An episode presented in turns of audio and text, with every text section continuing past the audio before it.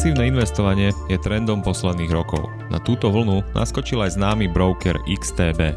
Prečo sa rozhodol vstúpiť na tento trh a ako sa snaží v tejto oblasti preraziť a oplatí sa cez neho investovať a koľko to stojí a ako to funguje? O tom som sa v tomto podcaste rozprával s riaditeľom obchodu pre český, slovenský a maďarský trh Vladimírom Holovkom. Tento podcast vznikol v spolupráci so spoločnosťou XTB.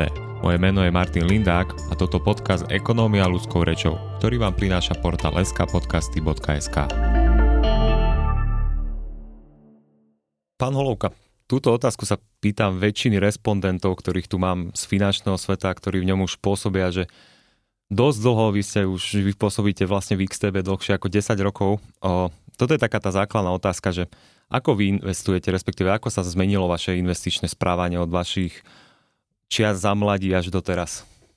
Ten můj vývoj určitě se měnil. Já, když jsem nastupoval do XTB, tak vlastně i to samotné XTB bylo více tou tradingovou společností, tím tradingovým brokerem, než tím investičním, jako je třeba nyní. Takže i já jsem šel za tím svým zájmem a tím pádem to byl ten trading, to bylo to aktivní obchodování, hledání si nějakých těch krátkodobých strategií, pozic a tak dále. A vlastně, jakmile si toto člověk osvojil, zjistil, že taky to není to nejsnažší, tak potom si ty svoje aktivity diverzifikoval a když už jste denodenně v tom trhu, tak už vnímáte a trošku i stárnete, už vám není 25, tak zkrátka už i začnete myslet na ta zadní kolečka, to znamená si začnete i budovat nějaké ty investiční produkty na delší horizont. Takže za mě to je, já v tuto chvíli nebo snažím se vždycky naplňovat určitou pyramidu, kde ten základ je o těch bezpečných investicích, to znamená mám něco ve fondech, mám něco v klasických ETFkách, mám tam i určitou složku trochu dynamičtějších, to znamená nějakých technologií, mám potom i nějaké akciové tituly a potom už jako ta horní část té pyramidy je i o nějakých těch stále tradingových strategiích, kde to, co na tom trhu vidím, mám na to čas, mám na to tu příležitost, tak si zobchoduju. A když bych měl říct úplně tu špičku té pyramidy, tak tam by někdo si mohl zařadit třeba něco jako kryptoměny, tak zrovna to je věc, která mě zatím nepolíbila do toho tak silně, abych zkrátka aktivně s těma kryptoměnama pracoval. Asi takto. Čiže vôbec ste ešte nenakúpili kryptomeny? Zatím ne. Je pravda, že když ten Bitcoin byl někde v tom intervalu 20–22 000 $, tak jsem si říkal, to už je zajímavá cena, když se podíváme od těch předchozích maxim, tak mě to opravdu lákalo, ale nedokopal jsem se lidově k tomu, takže pro mě to je zkrátka stále mladý trh, kde nemáme nějaký ten fundamentální background, takže stávající cenu můžeme jenom tipovat, jak moc je nadhodnocená, podhodnocená a tak dále. Takže zkrátka ani mě extra nemrzí, že jsem mimo to krypto. Ako som spomínal, vy ste už v investičnom svete dlho. Podľa vášho LinkedInu ste v XTB, myslím, od roku 2010 či 2011. Pre poslucháčov XTB vzniklo, myslím, že v roku 2007, čiže Vy ste tam prakticky nastúpili hneď po vzniku. A predpokladám, že ten trh máte tým, že ste aj na obchodnej pozícii, tak máte ho veľmi dobre navnímaný. Ako vnímate vlastne vývoj trhu? Či už sa to týka, že nejakých investičných nástrojov, ako ľudia môžu investovať, že ako to prebiehalo za ten čas alebo od vašich čas, čo ste začali sledovať vlastne finančné trhy a zároveň ako sa vyvíjajú slovenskí alebo českí investori? Tak asi nebude velkým překvapením, že takovým velkým akcelerátorem bylo covidové období, kdy opravdu, jak jsme byli zavřeni, tak zkrátka nebylo co dělat. V úvozovkách, kdo vydělával, tak byl Netflix, donáška jídla a broukři s troškou nadsázky. Takže to pro nás bylo impulzem a my jsme vlastně, když se vrátím k těm úplným začátkům, tak my jsme byli ten broker pro ty aktivní tradery. A já pamatuju období, je to cirka takových těch 10 let, kdy bylo už po té finanční krizi, tiskly se peníze, americká centrální banka pak ruku v ruce s Evropskou centrální bankou, ale třeba ten trh neměl takovou dynamiku toho růstu. To znamená, když potom jeden, druhý, třetí rok koukáte na meziroční růsty v řádu nízkých jednotek procent, tak zkrátka hledáte alternativy. A těmi alternativami jsme v té době byli my jako XTB, protože jsme umožňovali ať už komodity, ať už právě třeba nějaké měny, které se právě díky těm měnovým politikám těch centrálních bank relativně hýbaly. Mhm. Takže tam byla ta možnost, ta vidina získat si nějaký nadvýnos a to se třeba teďko za poslední roky více nebo méně vytratilo. Teďko těmi trhy jednoznačně dominují ty akcie, vidíme ty bezprecedentní růsty, nová all-time high, nová maxima a podobně. Takže teďko zkrátka, když bych to měl skoncentrovat do jedné věty, tak ten trh si vždycky hledá tam, kde se něco děje. Takže když se něco dělo na měnovém trhu, tak se tam ti investoři přesouvali. Když se teďko děje na akciovém trhu, tak se tam ti investoři přesouvají, je to populárnější. Když se něco dělo na kryptotrhu, tak tam zase naskákali jak ti trošku risk appetit investoři, ale i ti, co to teprve poznávali. Takže to je taková jako univerzální rovnice, kde se něco děje, tak tam ti investoři naskákají. A ako to vnímate v posledných 3-4 rokoch? Spomínali ste, že vlastne počas pandémie veľa ľudí naskákalo ako keby do investovania, alebo keď zjednodušene to povieme, nemali čo robiť, tak doma investovali, respektíve je to veľmi dostupné. A vyprchalo to nadšenie, že vidíte to teraz, že napríklad máte menej aktívnych účtov na XTB, alebo... My, co pozorujeme v XTB, tak sú tam i takové faktory, které se... Když tady do ekonomického podcastu můžu použít to ceteris paribus za jinak nezměněných okolností nebo podmínek, tak nám se do toho míchá to, že my třeba přinášíme ty nové produkty typu investiční plány, takže to oslovuje další řadu, další spektrum, segment těch potenciálních i stávajících klientů. Takže nám ta čísla rostou a my na nich takto nedokážeme evidovat, že by se nějak ten zájem vytrácel. Ale pravdou je, že jsou mezi těmi našimi klienty i ti, kteří zkrátka přijdou, vyzkouší, zjistí, že to není to zbohatnutí tak rychlé, že buď musí tomu ten čas věnovat tím intenzivním studiem a tím intenzivním analyzováním těch trhů, anebo naopak ten čas musí nechat zasít a vyčkávat, až vlastně se začnou ty investice zhodnocovat v tom delším horizontu. A to je zkrátka potom třeba nebaví, jsou příliš aktivní, zaznamenají tam třeba nějaké ztráty a mohou to opouštět. Ale suma sumárum, myslím si, že ten slovensko-český trh je čím dál tím více edukován, že zkrátka to investování je běh na delší trať a že ti, co do toho naskakují, tak jsou si toho čím dál tím více vědomi a při nějakém prvním zaškobrtnutí zkrátka neházejí flintu do žita a nekončí. To je jako takový průřez, který tam skutečně vidíme a můžeme potvrdit. A keď sa ešte vrátime k tomu medzinárodnému porovnaniu, vy predsa len pôsobíte na viacerých trhoch.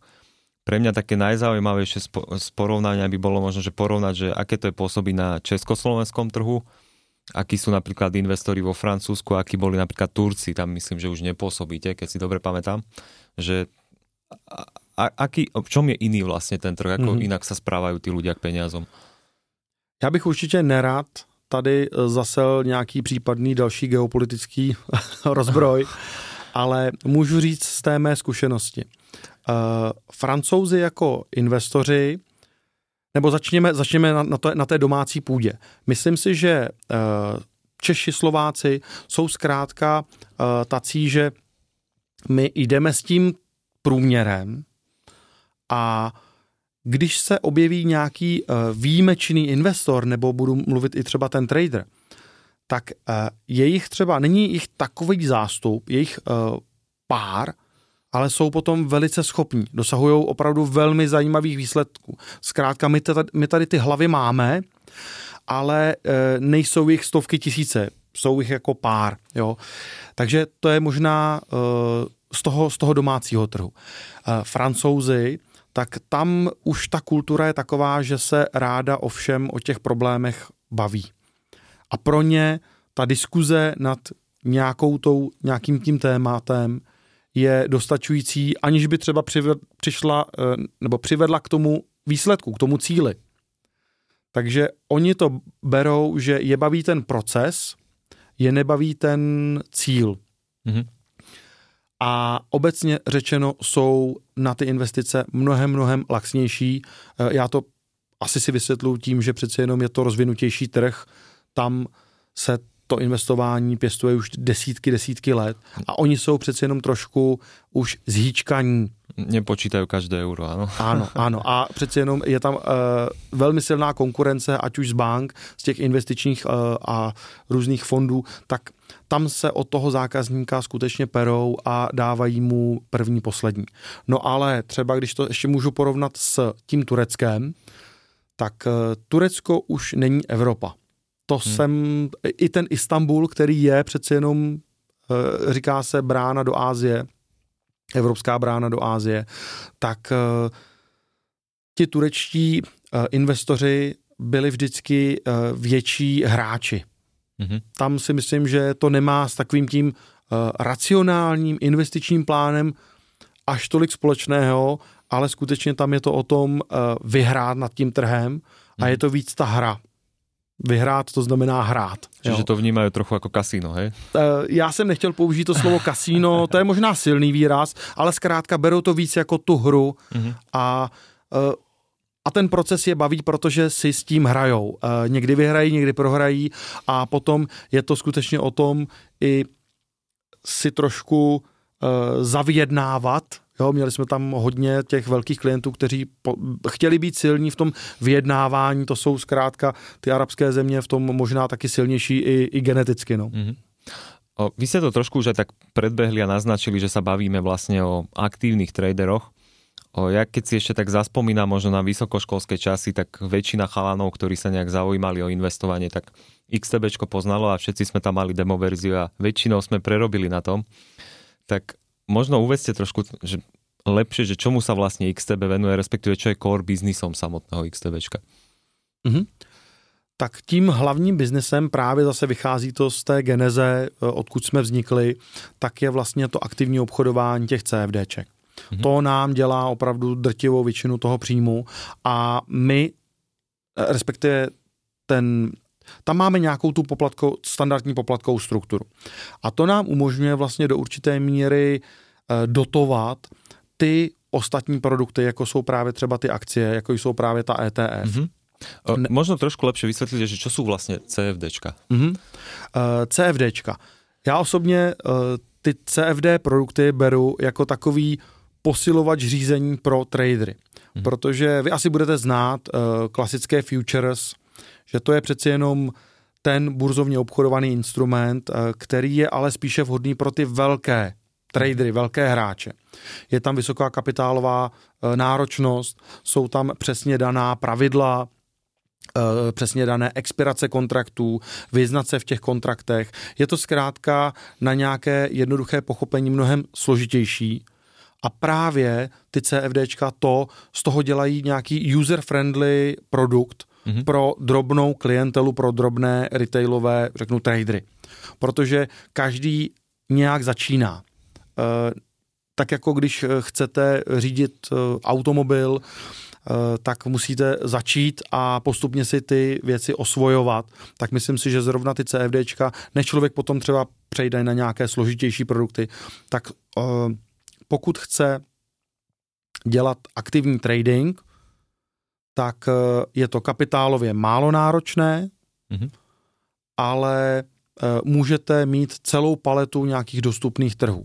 Ale tím základním principem je, že nakoupím, většinou je v tom zabudovaná ta finanční páka, která mi dokáže násobit ty zisky, ale pochopitelně násobit i ty potenciální ztráty. Čiže v preklade to je ako keby úver od vás ako od XTBčka. No, aby som si mohol nakúpiť napríklad, ja neviem, akciu Apple, ktorá môže byť že príliš drahá na obchodovanie, niekto nemusí mať tento kapitál, alebo napríklad, ja neviem, nejaké komodity, ktoré sú ešte drahšie. Ano. Dříve se to dělalo tak, že se skutečně těm traderům, těm klientům ty úvěry dávali na ten obchodní účet, ale to bylo nepraktické. Takže se to teďko vlastně zabudovalo do toho CFD kontraktu a teďko klient už nějaký ten úvěr v pozadí vůbec neřeší. Ta definice kontraktu na vyrovnání rozdílu je o tom, že klient nebo investor, trader na nějaké úrovni nakoupí, na nějaké úrovni prodá a ten rozdíl mezi tím nákupem a prodejem se mu zúčtuje jako finanční vypořádání. Nic víc, nic míň. Že bych to měl opravdu zjednodušit. Prostě nemusí řešit nějaké termíny dodání, nějaké další specifika. Zkrátka jeho zajímá a drtivou většinu nějakých těch aktivních traderů zajímá udělat nějaký profit, případně samozřejmě ztráty, z cenového pohybu. A o tom to celém je. A aká je napríklad, aby sme to mali také, že hmatateľnejšie, aká je napríklad páka, ja neviem, keby som si chcel obchodovať akciu Apple? Tak zase ty páky jsou v tuto chvíli dané regulací a je to tak, že třeba u nás se snažíme v případě páky na akcie tak reflektovat to, že čím je akcie má vyšší nějakou tržní kapitalizaci, čím její volatilita je menší, tak tím si můžeme dovolit větší páku, která je třeba až 1:10. Čím je ale potom ta volatilita větší, tržní kapitalizace menší, tak tam je většinou ta páka menší, třeba i 1:2. Takže tam je nějaký ten základní princip. Čiže prakticky, keby stála teraz akcia Apple $100, tak tá páka 1:10 znamená, že vy mi požičiate tých zvyšných $1,000. Respektíve asi 900, aby som mohol za 1000 nakupovať. Tak správne. 100 je ta vaše část té investice, říká se tomu nějaká blokovaná marže a těch 900 vlastně v pozadí vypůjčí broker, aby byste mohl obsluhovat tak velkou pozici o velikosti 1000 euro.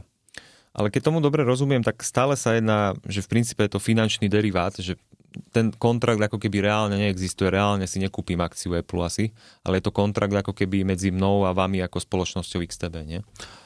Ano, ale tady bych rád upřesnil, že my vlastně fungujeme ve dvou režimech. Třeba ty CFDčka na akcie a ETF, tak tam my působíme ve formě takzvaného zprostředkovatele nebo agenta, takže u nás vůči XTBčku skutečně proběhne ta transakce, ale v pozadí u našich zase partnerských institucionálních brokerů proběhne skutečný přesun těch jednotlivých akcí až třeba na tu burzu. Takže to je v tom režimu CFD na akcie ETF a v našem případě i CFD na kryptoměny. U těch dalších instrumentů, jako jsou komodity, jako jsou měnové páry, jako jsou akciové indexy, tak tam je ten režim trochu odlišnější, ale to se možná pobavíme později. A aké si vlastne beriete túto, že fíčka, respektíve poplatky za to aktívne obchodovanie, keďže predsa len vy mi de facto poskytujete ako keby úver na to obchodovanie, že predpokladám, že nejakú poplatkovú štruktúru tam máte. V případě zase těch CFDček, tak tam my vlastně ty poplatky koncentrujeme do spreadu.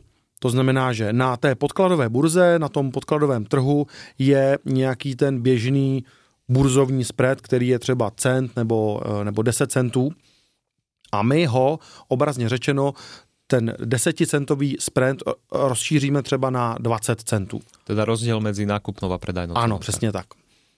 A to je jeden typ toho poplatku a ten další typ poplatku může být právě za využití té finanční páky. Tomu se často v té naší terminologii říká swapové body nebo také náklady financování přes noc a tam je to čistě jako procento nějakého úroku zase na třeba té roční bázi, podle toho, když to držíte třeba 30 dní v roce, tak je to 1/12 třeba nějakého 6% v úvozovkách úroku. Z té částky, kterou jste jaksi si půjčil, zjednodušeně řečeno. A ten úrok, za který vy jako keby požičiavate, je korelovaný s tím, jaké jsou úroky vlastně od bank? Přesně tak.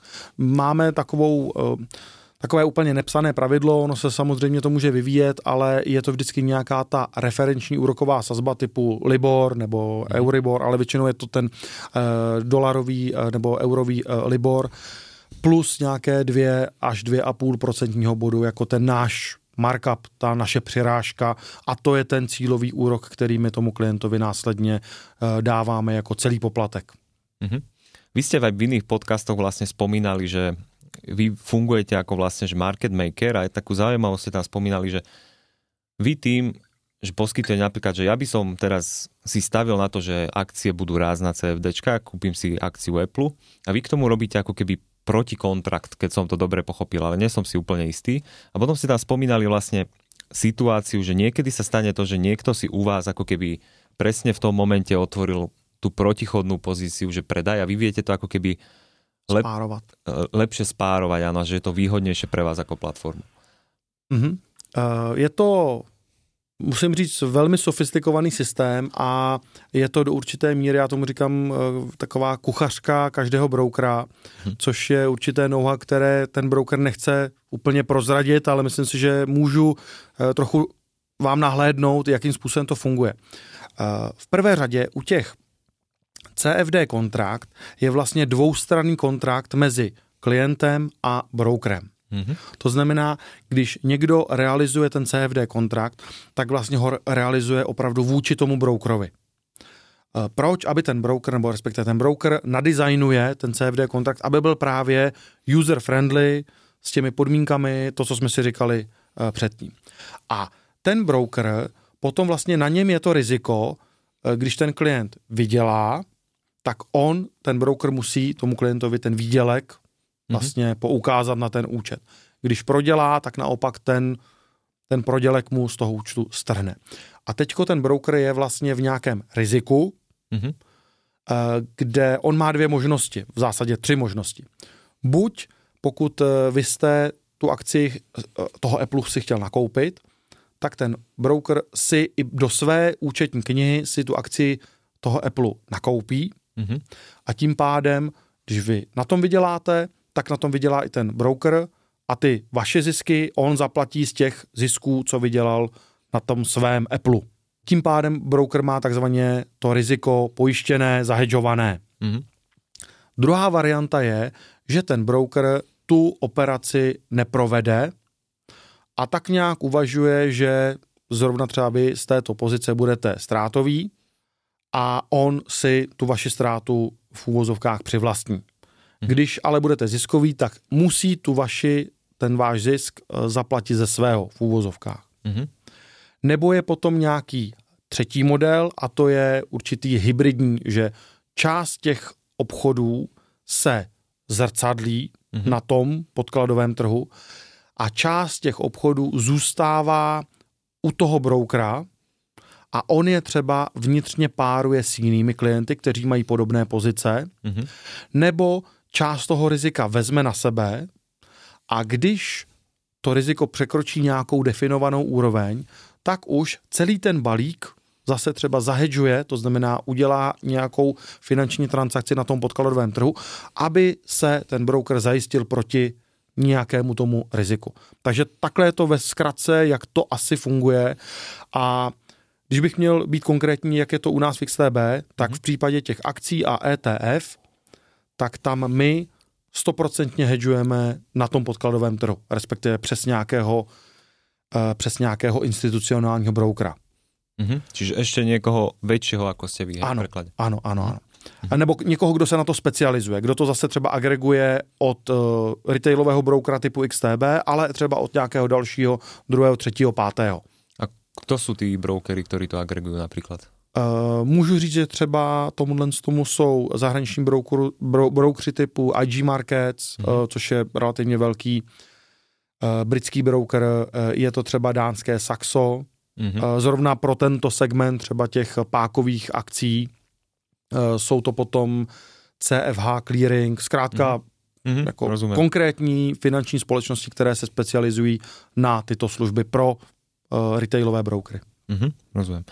Teraz taká trošku, že záľudná otázka nakoniec k CFDčkám, že vy ste vlastne, keď si otvorím web XTBčka, tak vy ste povinní reguláciou vlastne zverejňovať, že aké percento účtov je v strate, a myslím, že to číslo väčšinou vychádza asi niekde na 70% účtov. Rozumiem tomu, že ono, vy ste, často sú tam aj účty, ktoré skrátka, hej, že dajú si tam, ja neviem, napríklad 100 eur alebo 1000 eur na účet, mesiac to obchodujú, sú neúspešní a vy to skrátka musíte zarátať a oni už sa nikdy tam nevrátia. Ale predsa len taká záľudná otázka, že oplatí sa dnes ešte ako keby venovať úsilie aktívnemu tradingu? Alebo je to skrátka príliš veľa času a príliš veľa znalostí na to človek potřebuje? Já to vždycky ten trading přirovnávám k jakékoliv jiné lidské činnosti.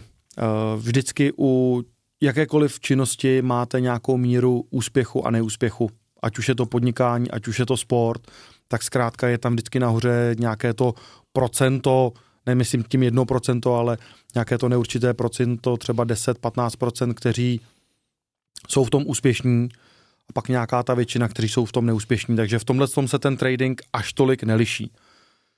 K těm procentům, to, co musíme uvádět, tak máte pravdu, nařizuje nám to regulace a ten výpočet je založen na bázi aktivních klientů za posledních 12 měsíců. Mm-hmm. Ty klienti, kteří udělali nějakou transakci se CFD produkty a jsou následně z nich buď v plusu nebo v záporu. Takže z toho se potom měří, kolik těch klientů je ziskových nebo ztrátových. Mm-hmm. A ty okolnosti okolo toho, započítávají se tam ti klienti, kteří skutečně přijdou, vyzkouší si a odejdou. Ti většinou odchází, když mají nějakou tu ztrátu a nevidí v tom perspektivu, nebo zkrátka si sundali ty růžové brýle a vidí, že to je právě časově náročné, že nejsem milionářem za týden a podobně. Potom jakoukoliv činnost, včetně toho tradingu, když děláte delší dobu, tak si ji zkrátka osvojíte a ta míra té úspěšnosti potom roste. Mhm. Takže určitě, tak jako podnikání není pro každého, tak jako nějaký vrcholový sport není pro každého, tak ani trading není pro každého. Ale já říkám, že každý si to může dnes za relativně malé náklady vyzkoušet, aby se v tom trochu poměřil. Jestli se v tom najde, mm-hmm. jestli ho ten finanční trh pohltí natolik, že zjistí, wow, to mě baví, protože se na tom něco děje, můžu si tady vytvářet nějaké své strategie a vlastně bojovat s celým trhem, nacházet si takzvanou tu výhodu v tom trhu, analyzovat si to a optimalizovat si to a tak dále. A na konci je vlastně tou odměnou třeba nějaký ten peněžitý benefit. A viete aj to percento vlastne tých neúspešných investorov, ktorí sú napríklad že aktívni, že ja neviem, že za posledný kvartál, ktorý aktívne obchoduje, alebo pol roka, že je zásadne vyššie? Respektíve neviem, či to môžete povedať z hľadiska regulácie. Teď presne nevím, jak to myslíte. Procento těch... No, lebo vy zoberiete ako keby ten jeden rok toho obdobia, kde to sledujete, ale napríklad, že počas toho roka môže byť, že kopec investorov, ktorí hej, že jednorazovo napríklad investovali a už sa tam nevrátili, hej, prerobili ako keby tie peniaze na tom trhu, nevyšlo im to a už sa tam nevrátili. A že keby ste napríklad týchto vylúčili počas tohto obdobia, že beriete fakt len aktívnych traderov, takže aké je tamto percento úspešnosti, respektíve neúspešnosti? Myslím si, že když vyloučíme ty, kteří opravdu okolo toho tradingu jdou jen na návštěvu, mm-hmm. tak tam to procento bude určitě vyšší než, to procento těch ziskových bude určitě vyšší než třeba těch 20, 25%. Tam, ale zase ne o tolik. Nemyslím si, že když bychom vzali ty, kteří mají třeba 2-3letou zkušenost a intenzivně se tomu věnují, to znamená, neudělají jeden obchod za půl roku, tak si nemyslím, že by tam bylo třeba úspěšnost okolo 50%. Spíš bych viděl, že tam bude ta úspěšnost slabší, ale někde v tom intervalu třeba 35 až 25, asi tak. Asi tak. Keby sme sa bavili o tých reguláciách, tak tu mi ešte vyvstáva taká otázka, že kým je vlastne XTBčko regulované, respektíve ako sú zabezpečené moje prostriedky, ktoré tam už ponovom budem môcť skladať aj pasívne, ale k tomu sa ešte dostaneme. A ako sú moje vklady vlastne chránené? Tak v prvé řadě jsou chráněné už tím, že jste vlastně obyvatel Evropské unie, to znamená, že je tady nějaká regulace, jsou tady nějaké směrnice, takže a ty nám nařizují mimo jiné, že klientské prostředky u evropských brokerů musí být odděleny od těch prostředků toho samotného brokera. To je třeba jedna z prvních věcí, kterou třeba ti ty dohledové orgány kontrolují. Aby ten každý broker měl separovaný bankovní účet, separovaný majetkový účet a tam evidoval ten majetek těch klientů. Takže když broker se dostane do finanční tísně v rámci svého operativního chodu, tak by to nemělo ovlivnit ty oddělené prostředky, ty oddělené majetky a investice. To je první věc. Pokud tam náhodou nedošlo k nějaké opravdu jako defraudaci, to znamená, že si ten broker sáhne na ty klientské prostředky, což je zase vždycky, všechno je reportováno a tak dále, takže to riziko toho odhalení je poměrně vysoké. Takže ale kdyby se tam něco stalo, tak ty evropské trhy vždycky mají nějaký kompenzační systém, říká se tomu garanční fond. Mhm. Takže kdyby se broker dostal do nějaké insolvence, bankrotu a tak dále, tak je možnost požádat ten garanční fond o nějakou tu kompenzaci a tam jsou zase jasně daná pravidla. Do 3 000 euro je to krytí ze 100% a jakákoliv částka nad je kryta do výše 90%, nejvýše však zhruba nějakých 20 100 eur. A tu mi napadla taká doplňujúca otázka, že vlastne teraz, keď napríklad ja investujem tak pasívnejšie cez XTB a je tam tá ochrana do tých 20 000 niečo eur a potom investujem napríklad cez Interactive Brokers alebo iných brokerov, tak vlastne vždy mám tú istú ochranu, alebo ako sa to berie? Že berie sa to, že ochrana per broker, alebo je to, že ochrana na toho konkrétneho človeka? Že keď ja už mám že u viacerých, tak stále sa berie tá rovnaká suma, alebo sa to proste sčítala? Pokud správně rozumím otázce, tak je to ta ochrana vašeho majetku u tohoto daného broukera. Když byste tam měl 2 účty, tak se to agreguje, obrazně řečeno, pod jednorodné číslo. Ale když byste byl v situaci, kdy vám spadne jeden broker a druhý broker, tak vlastně každý ten broker má svoje v úvozovkách investice do toho garančního fondu a měl by z nich být vyplacen. Takže když by vám naraz zkrachovali 2 broukři, tak od 2 broukrů byste měl být vyplacen z toho garančního fondu. A stalo se to už někdy v Evropě? Nevybavuji si, díky bohu. Ale překvapilo mě, protože jsme nedávno měli nějakou událost sice z bankovního garančního fondu v České republice, a ty výplaty byly relativně rychlé. Je to vždycky relativně nestandardní situace, když nějaká finanční instituce zkrátka zavírá ten svůj biznis.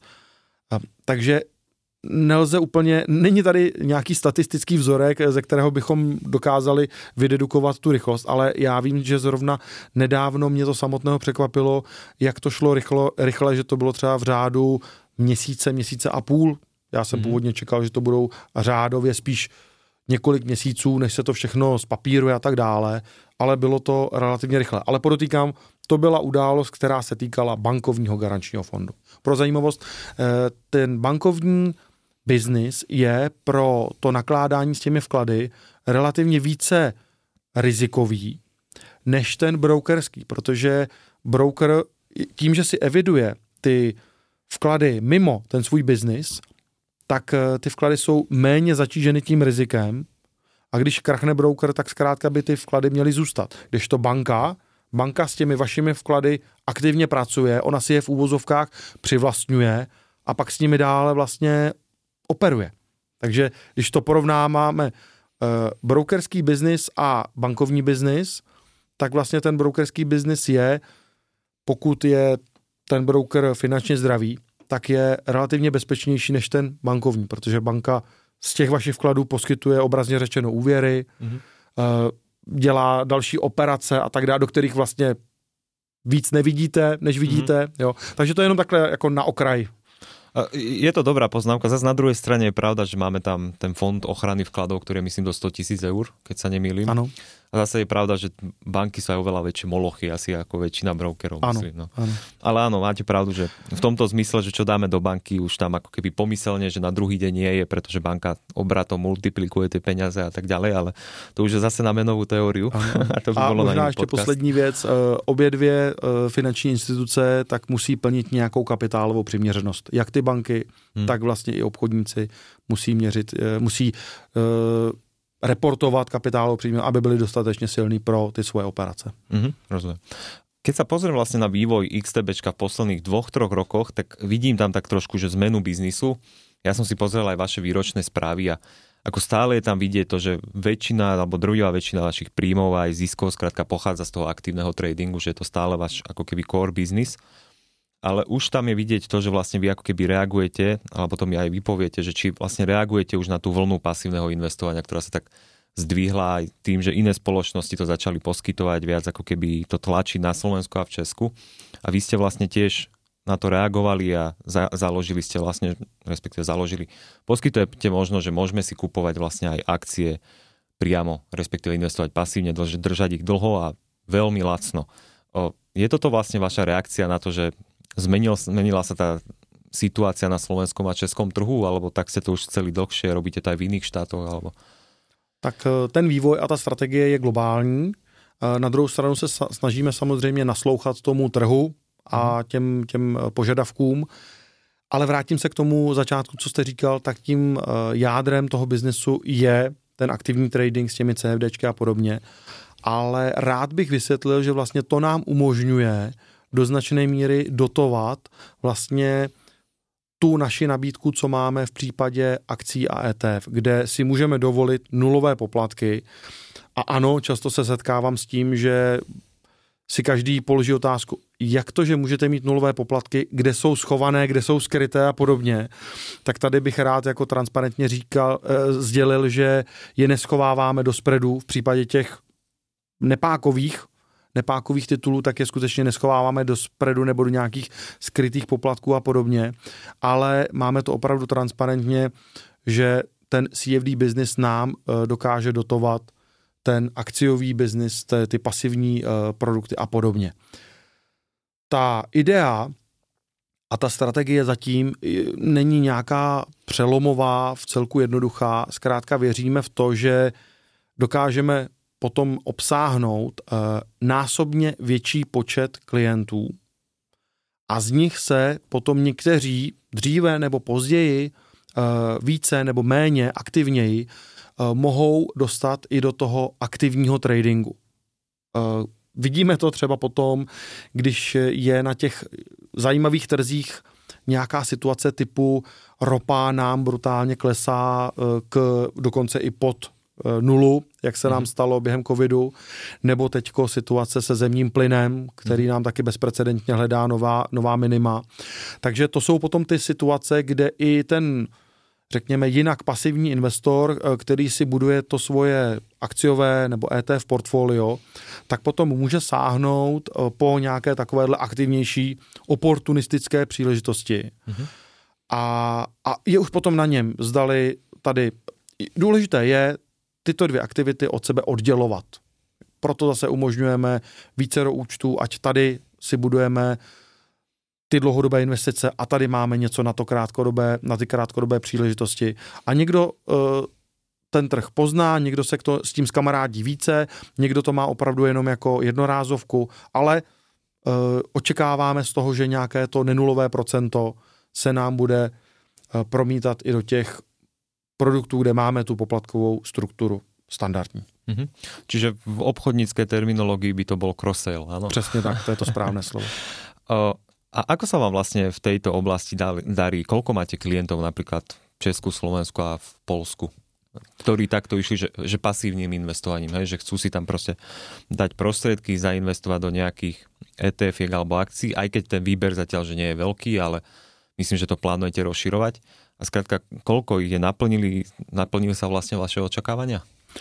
Ono, protože my jako XTBčko jsme veřejně obchodovanou, burzovně obchodovanou společností, takže máme i nějakou interní politiku, jaká ta data, jaké ty finanční a nefinanční ukazatele já vám mohu jako veřejnosti sdělit, takže tady jsem trochu limitován, ale pokusím se zodpovědět, co mohu.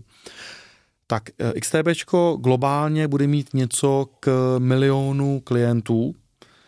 Je pravdou, že nejsilnější trhy je ten polský, ten mateřský a potom v nějakém závěsu bude i ten český, slovenský.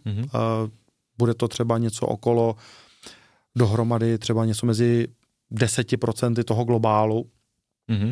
A co mohu říci, tak vlastně z těch nově příchozích klientů, tak to vychází něco okolo 80%, jdou spíše do těch instrumentů typu akcie, ETF, pasivněji nebo lehce aktivněji. A ten zbytek, to znamená nějakých těch 20, maximálně 25%, jde do toho aktivnějšího tradingu. A to myslíte teraz globálně, ano, tento podíl? Je to, teďko se bavím o nějakém tom československém trhu. Aha, OK. To je celkom silné percento, som neočakal. Jo. A já si nemyslím, že se to bude nějak drasticky měnit. Naopak možná bych si i typl v tom delším horizontu, že to množství těch pasivních nebo těch akciových lomeno pasivních investorů tak asi bude v tom našem koláči se zvyšovat. A vedia ľudia, respektíve vedia si namiešať to portfólio, alebo často sa tomuto vyčíta, hej, že sú tu nejaké platformy, ktoré poskytujú pasívne investovanie, majú vybraté nejaké portfólia a oni často ako keby kritizujú práve takých brokerov, ako ste vy, že ľudia si nevedia namiešať to portfólio a možno tá neznalosť ich dovedie k tomu, že áno, budú mať možno nejaký nižší výnos. Že ako to vnímate, že ozývajú sa vám napríklad ľudia na nejakom supporte, že sa pýtajú na to, že kde by mali investovať a podobne, alebo... No tak my máme zase samozřejmě ruce svázané v tom, abychom těm klientům dávali nějaká konkrétní investiční poradenství.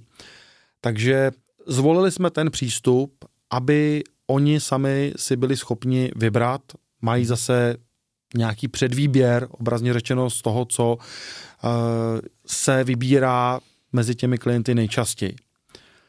A já osobně říkám, že když chcete s investováním začít, tak musíte někde začít, musíte udělat nějaký ten první krok.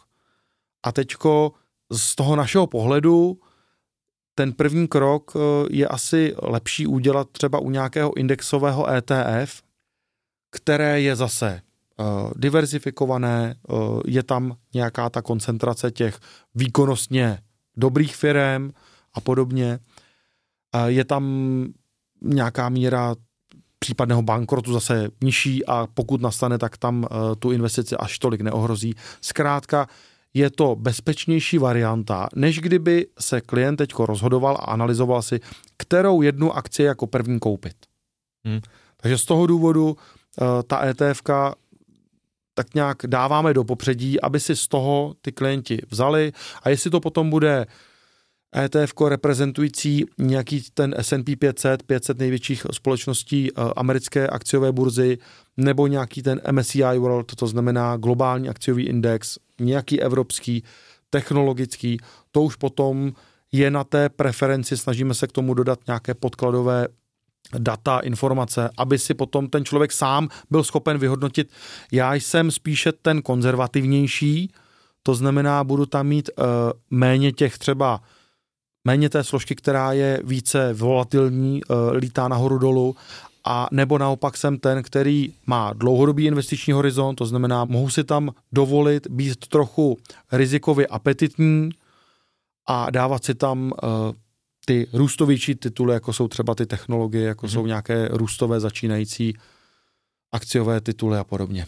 Čiže toto je dôvodom, prečo ste napríklad v ďalšom produkte, teda vo finančných plánoch, ktoré v zásade sú ako keby, že ľudia si vedia nastaviť nejaké investičné ciele, spravia si portfólia, potom keď už si tam prikladajú ďalšie peniaze, tak sa automaticky ako keby tie peniaze rozinvestujú do toho môjho portfólia, do tých titulov, ktoré som si povyberal, ale všimol som si, že vy ste tam nezaradili akcie, tak toto je ten dôvod, že je to rizikovejšie skrátka pre klienta a radšej tam dáte tie ETF-ka, ktoré sú rizikové, menej rizikové skrátka ako jedna akcia napríklad.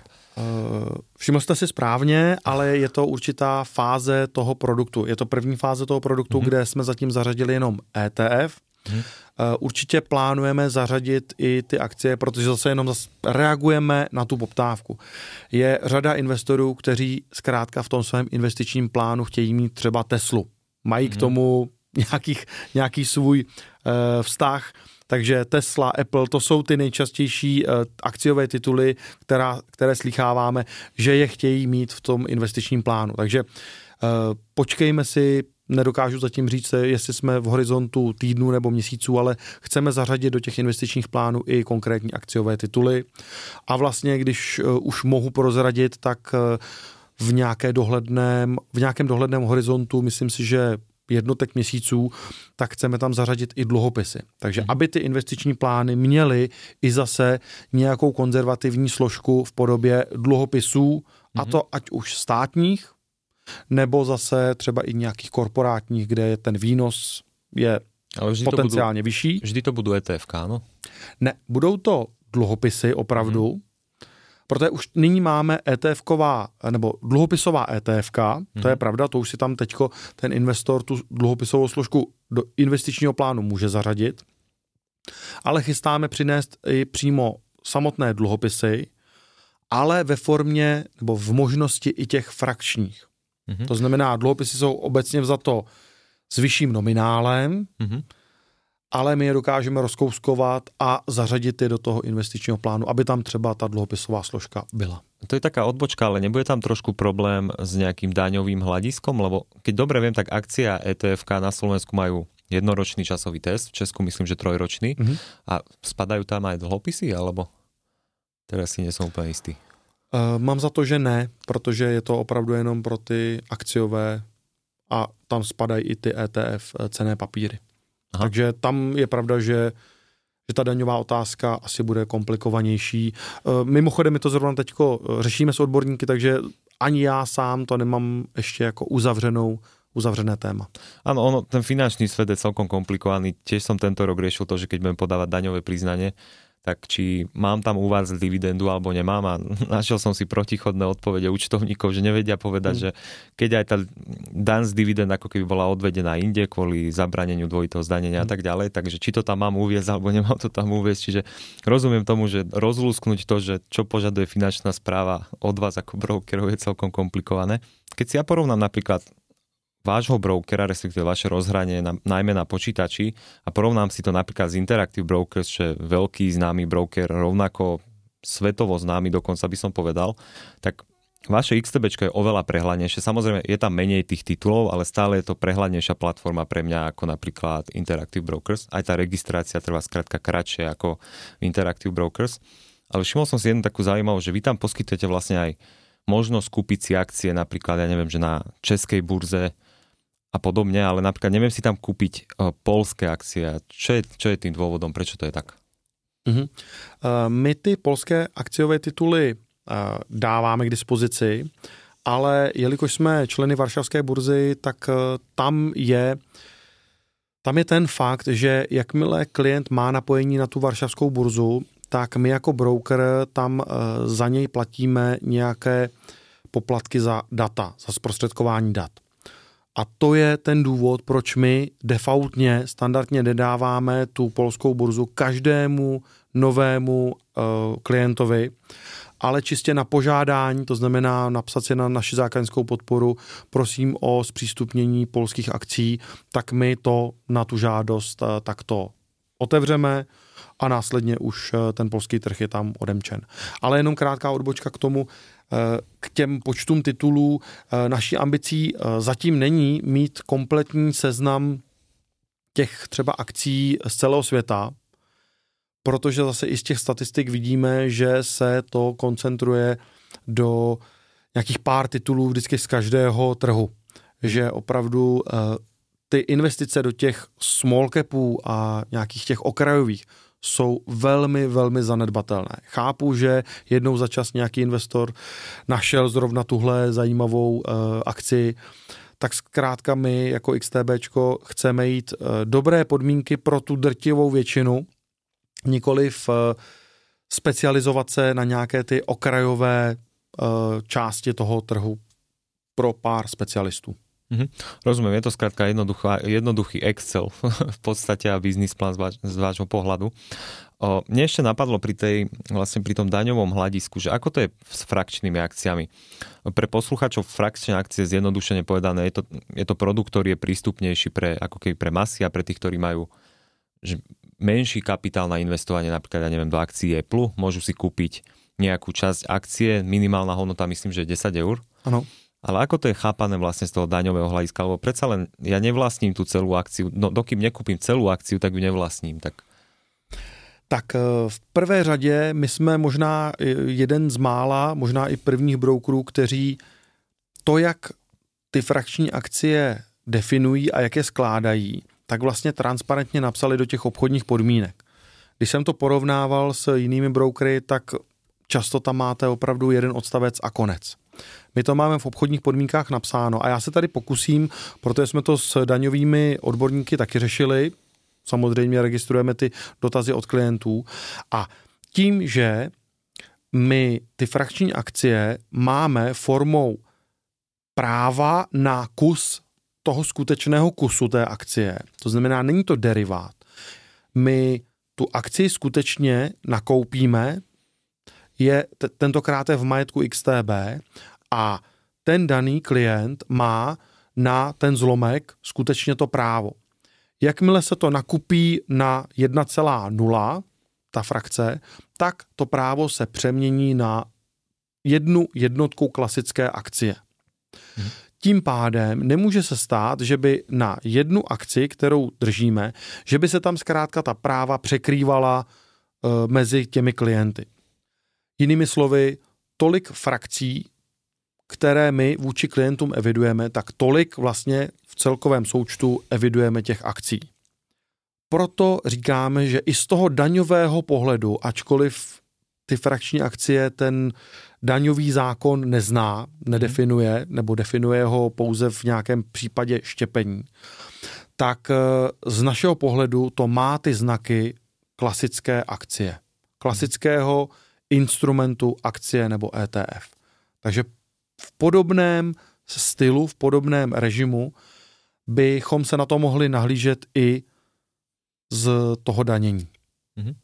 Tolik za nás odpověď, ale jak říkám, neberte to jako oficiální stanovisko daňového úřadu, ale spíše té naší konstrukce, že se snažíme ty frakční akcie co nejvíce nadizajnovat, aby to mělo charakter té klasické akcie, která má ty a ty daňové aspekty. Mm-hmm. Aký máte vlastne ďalší plán, respektíve výhľad s týmito produktami, ktoré ste nedávno spúšťali? Nastane tam nejaká situácia, že už budete mať ako keby dostatok klientov, aby ste tam napríklad mohli zahrnúť poplatky a ako keby zhrubšiť ten pilier tohto biznisu? Alebo čo plánujete ďalej? Alebo skôr pôjdete tou cestou, že budete sa snažiť robiť ten cross-sale a dostávať ľudí ako keby aj do toho CFD-čkového sveta, kde skrátka ste zatiaľ že najviac ziskový, respektíve je to váš core biznis? Sice se říká nikdy, neříkej nikdy, ale myslím si, že podle toho, co víme, tak skutečně tu strategii chceme udržet. Zdá se nám, že nám ten business model funguje a tím pádem jsme schopni ho dále udržet i v tom škálování, že míváme víc a víc klientů a tím pádem i něco musíme víc a více dotovat, ale nevidím před sebou skutečně to v úvozovkách riziko, že by najednou jsme na akcích zavedli nějakou poplatkovou strukturu jinou, než je ta stávající, to znamená nulové poplatky do té výše 100 000 eur na kalendářním měsíci. A ešte, ja som mal takú jednu doplnkovú otázku, čo sa týka tej bezpečnosti, že všimol som si, že aj na forách, že často výhradou voči XTB je to, že nemá dvojfaktorovú autorizáciu. To plánujete rovnako zaradiť do vývojového plánu, alebo... Můžu s potěšením říct, že už to tam je a už se blížíme ke konci, konkrétně nějaký polovina roku by mělo být to, kdy to dvoufaktorové už budeme mít připravené na to uvedení. Ono předcházelo to, zkrátka nějaká vnitřní diskuze, zdali ten systém chceme mít opravdu ultra jednoduchý, aby do toho nepřicházelo vícero nějakých potenciálních překážek, sice bezpečnostně vyšších, ale zkrátka překážek, na kterých si ten klient obrazně řečeno může vylámat zuby, může ho to tam zpomalit. Zase to dvoufaktorové ověřování je věc, která, když vám potom třeba nefunguje, tak to znemožní přístup do té platformy. Teď si představte, že se na těch trzích něco děje, s vaším portfoliem se něco děje a vy potřebujete reagovat a dvoufaktorové ověřování nefunguje. Řada cizích poskytovatelů, třeba především z řad kryptoburz, se s tím už kolikrát potázala. No a my samozřejmě to nechceme outsourcovat, takže si to budujeme in-house, aby to zase mělo v té naší vnitřní architektuře nějaký význam, funkčnost a podobně. Takže úplně tomu rozumím, já bych taky rád byl, aby ta možnost toho dvoufaktorového ověřování už tady mezi námi byla, ale říkám, byla tam ta vnitřní diskuze, která nám to trochu odsouvala a tím, čím se zase XTB teďko stává, to znamená, budeme přinášet celou řadu dalších produktů i trochu více finančních, to znamená, ať už to jsou ty dluhopisy, ať už to třeba do budoucna bude nějaká peněženka pro placení, peněženka pro nějaké měnové směny, tak o to více je tam ten argument tamto dvoufaktorové ověřování mít. Mal by som na vás poslednú a záverečnú otázku, ktorú som si nenapísal. Čo si myslíte teraz o súčasných trhoch, keďže len nedávno S&P 500 prekonalo, myslím, že hranicu 5000 bodov, že vy stále akože ste v tej nálade, že tie trhy pôjdu ďalej, aj tam ten fundament, ho nazvime, alebo práve, že už sú tie trhy v úvozovkách ako keby prepálené? No, nejzáludnější otázka nakonec. Je pravda, že já, jak jsem si prožil, já jsem do trhů vstupoval, když byla finanční krize. Takže jsem si přežil i to, nebo prožil jsem si to první zotavení, kdy si člověk říkal, že teď to není možný, aby ty trhy byly už na těch předkrizových úrovních. Vždyť ta ekonomika tomu neodpovídá. Ty banky se z toho neotřepaly a tak dále a tak dále. Jak bylo vidět, tak centrální banky měly nějakou tu záchrannou brzdu a podrželi tu ekonomiku a ty trhy se z toho zpamatovaly a rostly. Podobně tomu bylo u covidové miniéry a jak je vidět, tak já už za ty roky čím dál tím méně odděluji ten ekonomický background od toho, co se děje na tom trhu. Trh a cena je funkcí nabídky a poptávky. Tečka. Koukat se na to, zdali je tam ten ekonomický background, jestli ty firmy jsou zdravé. Velmi často se teďko diskutuje ta koncentrovanost těch top 7 velkých technologických firm a toho zbytku na tom akciovém trhu.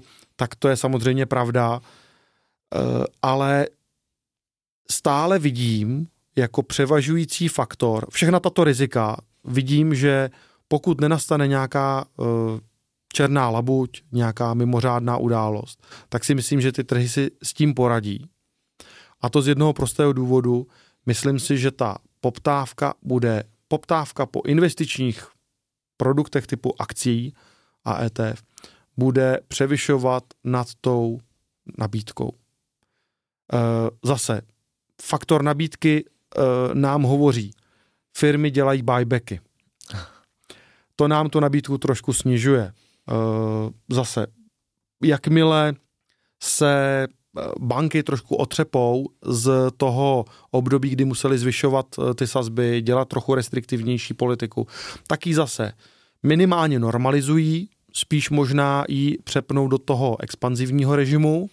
A to bude zase znamenat, že i ty centrální banky jako další významný hráč na tom trhu budou vysávat tu nabídku sice z dluhopisového trhu, ale to se potom jako spojené nádoby bude vysávat i z toho akciového trhu. To znamená další faktor té trošku omezenější nabídky těch dostupných instrumentů, ale poptávku budete mít stále silnou, protože kdo investuje? Když si zase vezmete spektrum toho obyvatelstva, tak neinvestuje spodních 20%, investuje vyšší střední a vyšší třída. A na nich, že by měli nějaké omezení, nějaký finanční nedostatek, aby se jim nedostávalo do pravidelných úložek do těch fondů, to si myslím, že by musel nastat opravdu pomalu Armagedon, aby tato střední, vyšší střední a tak dále třída přestala investovat do akcí a ETF. A nebo by se musel změnit nějaký trend, jako myšleno, že by už by to přestalo být v módě v úvozovkách.